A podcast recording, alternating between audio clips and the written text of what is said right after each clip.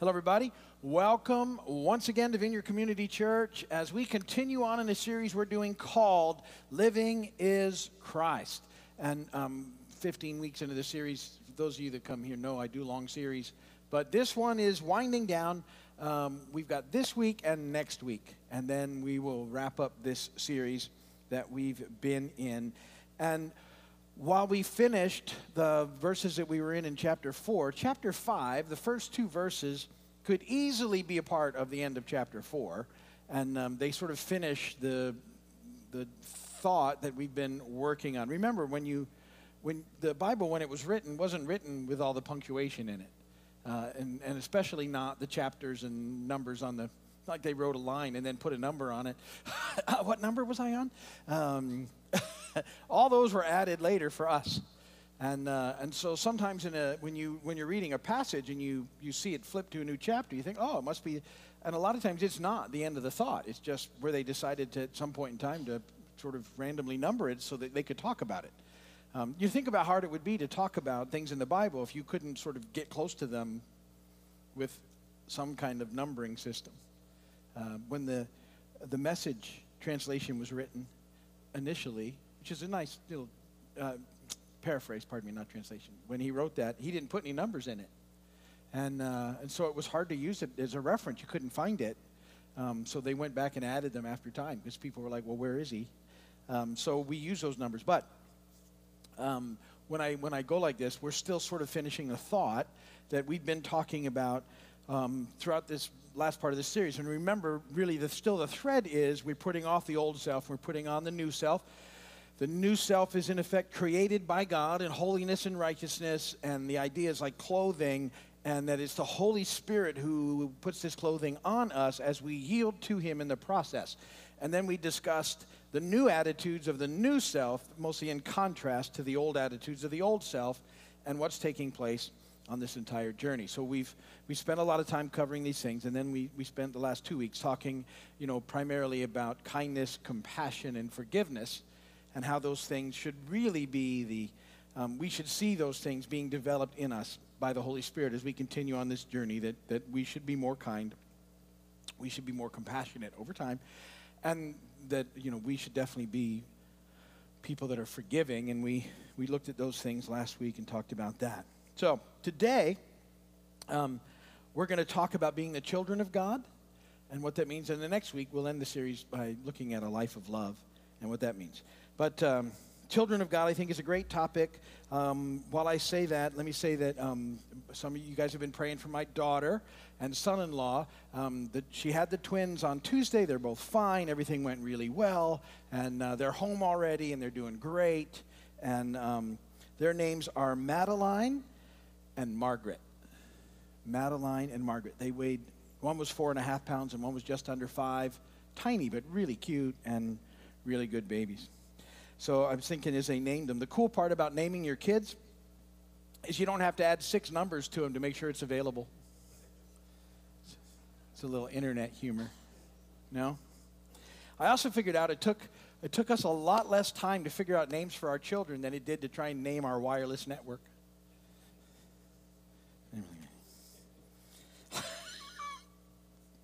None of my grandchildren appreciate my corny sense of humor.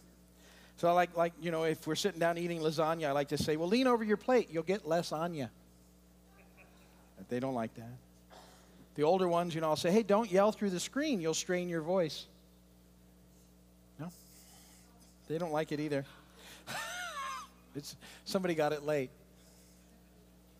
Took him to the zoo, and I said, do you know why that snake's not pressed against the glass?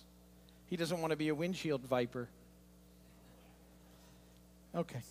I'm done with children jokes, grandchildren jokes, corny jokes. Scripture reading here on purpose. Ephesians 5 1 and 2. Be imitators of God, therefore, as dearly loved children, and live a life of love, just as Christ loved us and gave himself up for us as a fragrant offering and sacrifice to God. So, as I said, I want to talk about this first verse together um, uh, about being imitators of God and being dearly loved children. And then we'll end the series next week talking about living lives of love. So let's hop right in. Um, point number one be imitators of God. Be imitators of God. Um, so I've, I've, spent some time thinking about this all week, and you know I've, I've talked to some friends about it, and um, I, I, like this idea. Uh, and remember now, you connect this with what we've been reading, is that children, um, most children, and, and, you know here he's talking about dearly loved children, but children um, like to imitate their parents. And think about it, you know, what child hasn't tried on his parents' shoes or their jewelry or put on their clothing? Um, they, they like to do that. They like to dress up like their parents to imitate them. And, you know, it's not something that we tell them to do. They do it because they love us and they want to be like us. Um, it, it can be a little detrimental when we have bad habits. Uh, but it can be a very good thing when they imitate the, the you know, the, the good stuff that's in us. You know, like one of those things that's always hard to see is when your kids pick up something from you that wasn't a great thing uh, to begin with. And then you, and you're like, oh. Um, but what a joy it is when you see them pick up some of the good stuff and, and begin to imitate those things um, in their lives. And really, this idea is the example that Jesus set for us. Uh, in John 5 19, it says, Jesus gave them this answer I tell you the truth. The Son can do nothing by himself.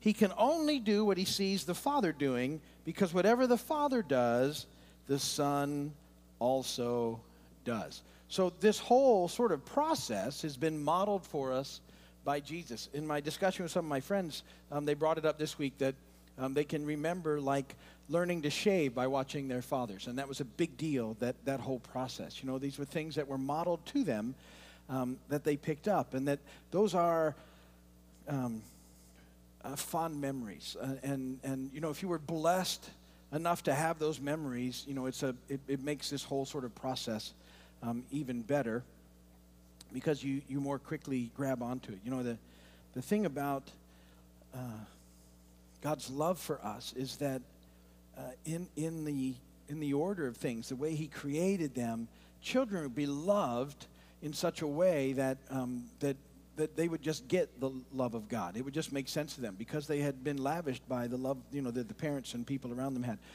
But because the, the world is so broken, um, oftentimes that's not extended to children. They don't get it the right way, and it, it causes other issues. But here, you know, the, the, the thing that God is saying is look, God's dearly loved children because He loves us so uh, amazingly. We're to be imitators of Him. So, in effect, when you think about putting on this new self, this new clothing that the Holy Spirit is putting on us, created to be like Him in true righteousness and holiness, it's just like putting on dad's clothing. And, and uh, in the same way that a child imitates his parent, this is sort of the process that's being spoken into us here. Just, just because you're loved children, you're to, you're to dress up now like, like dad, and you're to live like, like he demonstrates. You're to live in that process. And Jesus certainly modeled the, that for us. So um, we're, we're to sort of take that in in this whole thing now, as we've been talking about this clothing and all the things that we're doing, to be imitators of God means that, that you know, we want to be like Him. That's, and, and that this new clothing um, is what we're to do. So, you know, compassion and kind and forgiving, we start to pick up those attributes and, and that the Holy Spirit is developing in us and modeling for us um, in our lives. So, so we start with that whole, whole sort of idea. Okay, that's, you know, what He's doing in us, and, and that's the model that we have. Now, what does it mean to be the dearly loved children of God? This is point number two. Dearly loved children of God. Let me read you a verse from John 1 9 through 13. The true light that gives light to every man was coming into the world. He was in the world and though the world was made through him, the world did not recognize him. He came to that which was his own, but his own did not receive him. Yet to all who received him, to those who believed in his name, he gave the right to become children of God. Children born not of natural descent, nor of human decision or a husband's will, but born of God. So, so little letter A in your notes is that, that the first thing that happened is that he came to his own. He came to his own. So the, the true light that sheds revealing light on everyone uh, came into the world. And this was the world that he had created, the world that he made. So when he came to the world, he, he was coming, in effect, to his own, to um, that which belonged to him because he had created it. He came to his own possession. That's when, what Jesus was doing, is his domain, the, the house of humanity that he had built for a dwelling place. That's what, the, the that's what was taking place on this, uh, on this journey as Jesus comes. That's what's taking and, and going on. But little letter B, what you need to know, his own did not receive him. But his own did not receive him. So he came to his own. He came to that which he had created. For God so loved the world, everything that he created, that, that, he, that he came. And this is the whole process. But John 3 19 and 20 says, This is the verdict. Light has come into the world, but men loved darkness instead of light because their deeds were evil. Everyone who does evil hates the light and will not come into the light for fear that his deeds will be exposed. And so the light came into uh, his own, and, and um, his, his own were in love with the dark. And, and so they didn't receive the light. Um, Jesus came for everyone um, that he had created, and uh, and yet some of them chose to not receive him. They said no. They would rather do what they were doing. They would rather go their own way. They would rather have their own way. They'd rather come up with some other system. They would rather, whatever it might be. And so they didn't receive him. So this means that those who reject the light are not then the children of God. And th- this is, you know, culturally very touchy. So I want to try and explain it as carefully as I, I can. Um, God is not everybody's father. He's everybody's creator, but not everyone's father. And, and the reason that that's important, because people are, well, oh, that doesn't sound very nice. Um, the culture likes to say that we're all God's children. Culturally, that's the acceptable, that's the, the very politically correct thing to say, and I, I get it. But there's a fallout from that thought process that we have to be really, really careful of because what that makes it sound like is that all of us, because we're his children, are in effect okay uh, with God the way things are. And, and people culturally have started to go, well, you know, um, I'm basically pretty good. I'm kind of an okay thing, okay person, you know, and I know God's good. And, and so we're really okay and, and uh, everything's going to be well, and I'm his child, aren't I? And so, you know, he loves me, you know, and, and uh, a good dad certainly wouldn't allow something really bad to happen to me. So, uh, you know, I'm just going to try and live this thing out, doing my thing where I can, but, you know, in the long haul, trying to do more good than bad over time, and that should be enough, and I'm going to be okay uh, with God, and, and uh, I'll get to heaven, everything's going to work out all right. And, and that's the prevailing idea um, in our culture about God and heaven. And the problem is that's not what the Bible has to say about that situation at all.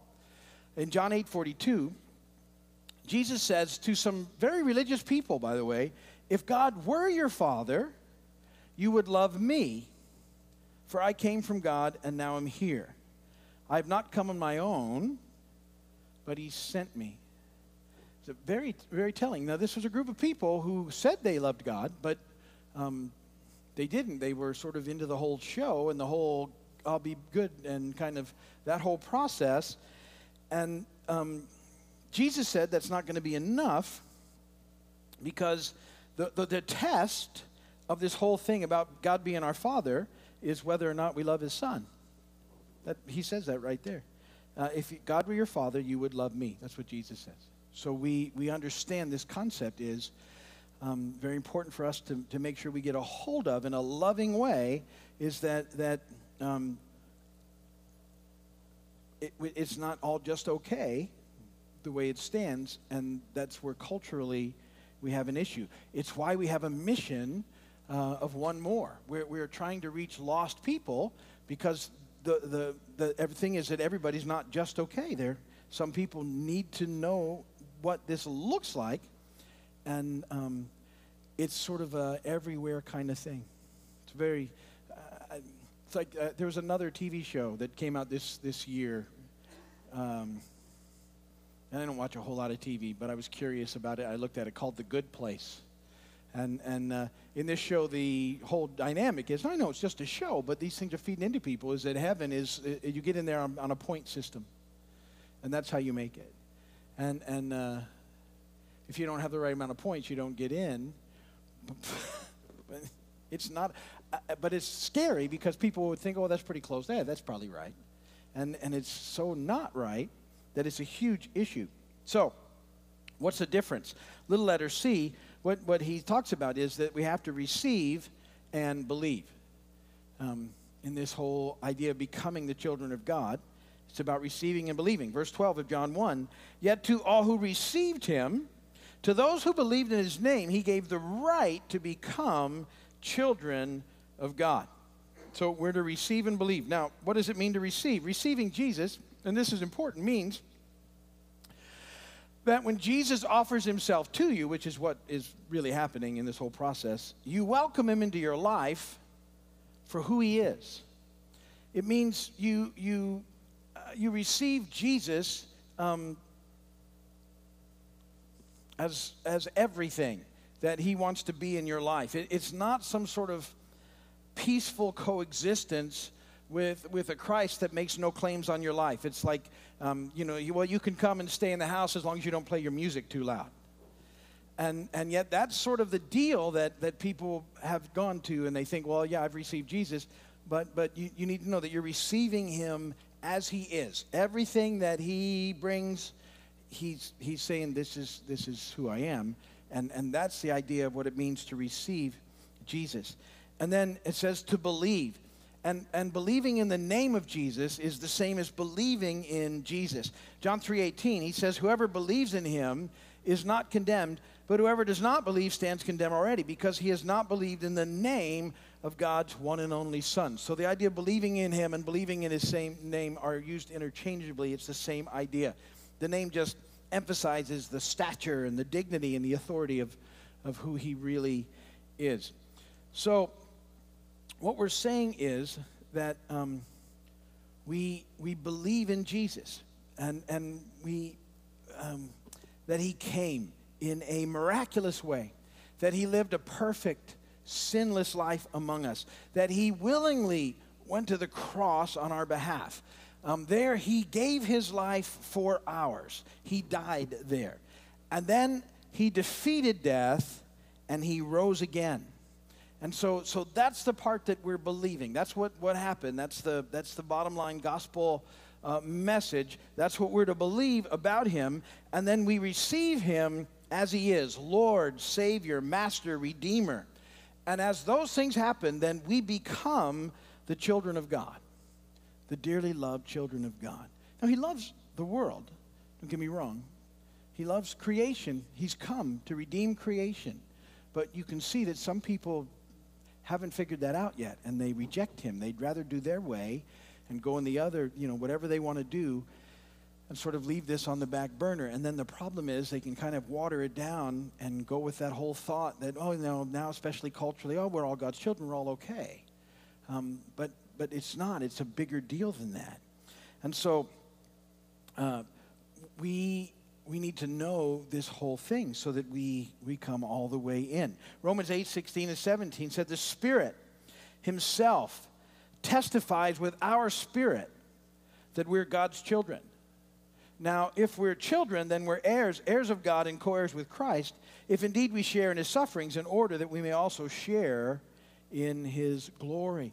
Now, this is great news, and we talked about the Holy Spirit um, just a few weeks ago and how amazing it is that He dwells in us. And the Spirit comes and testifies in us that, that we're God's children. It's part of the promise, it's the guarantee. It's, it's this amazing working of God in us that He actually comes and He dwells in us as His children. And, and um, when that takes place and you become a child of God, you also become an heir of everything that is His. Uh, and, and all that belongs to Him is your inheritance. And, and in the resurrection, uh, everything that exists will, will be yours um, forever and ever. And now, though, we have now and forever full and abundant life that we've always entered into. And, and you know, the, one of my prayers is always, Lord, for our inheritance, since it's everything that belongs to Him, Lord, would you give us the lost? Lord, that, that's, that's what our heart's desire is. Don't let us just kind of stumble through time and not redeem it usefully until you come back. Let us have a heart for this. Let us grab a hold of how important it is um, that we consistently stay a people of mission who care about the people who have not yet received and believed on Jesus. Don't, don't let us, you know, sort of get softened up by the culture to the point where we can't lovingly help people on the journey, that we can't live this thing out in a way before them that, that attracts them to who he is. And I, I tell you that all the time. That's ultimately what it comes from. It's us putting on this new self. And, and this new self is, is filled with you know, love and compassion and, and, and, and mercy and kindness and grace. It's just filled with all those things. And it doesn't come off as, as you know, stiff and religious. And, and uh, it comes off as this, this amazing sort of loving thing. And, and that people can actually see it and respond to it. I've said, you know, that, that the senses get involved in this thing in a supernatural way, that, that, that people can, can and, and should be able to see that light at some level in you, sort of shining out of you in a way that, that when you speak, because you speak the truth now and you're moving away from falsehood, that they can hear, they can hear with their ears, you know, the, the, the words that they need to hear, that, that, um, you know, somehow when, they, when you're with them and you're compassionate with them, they can somehow feel the, the goodness and the love of God.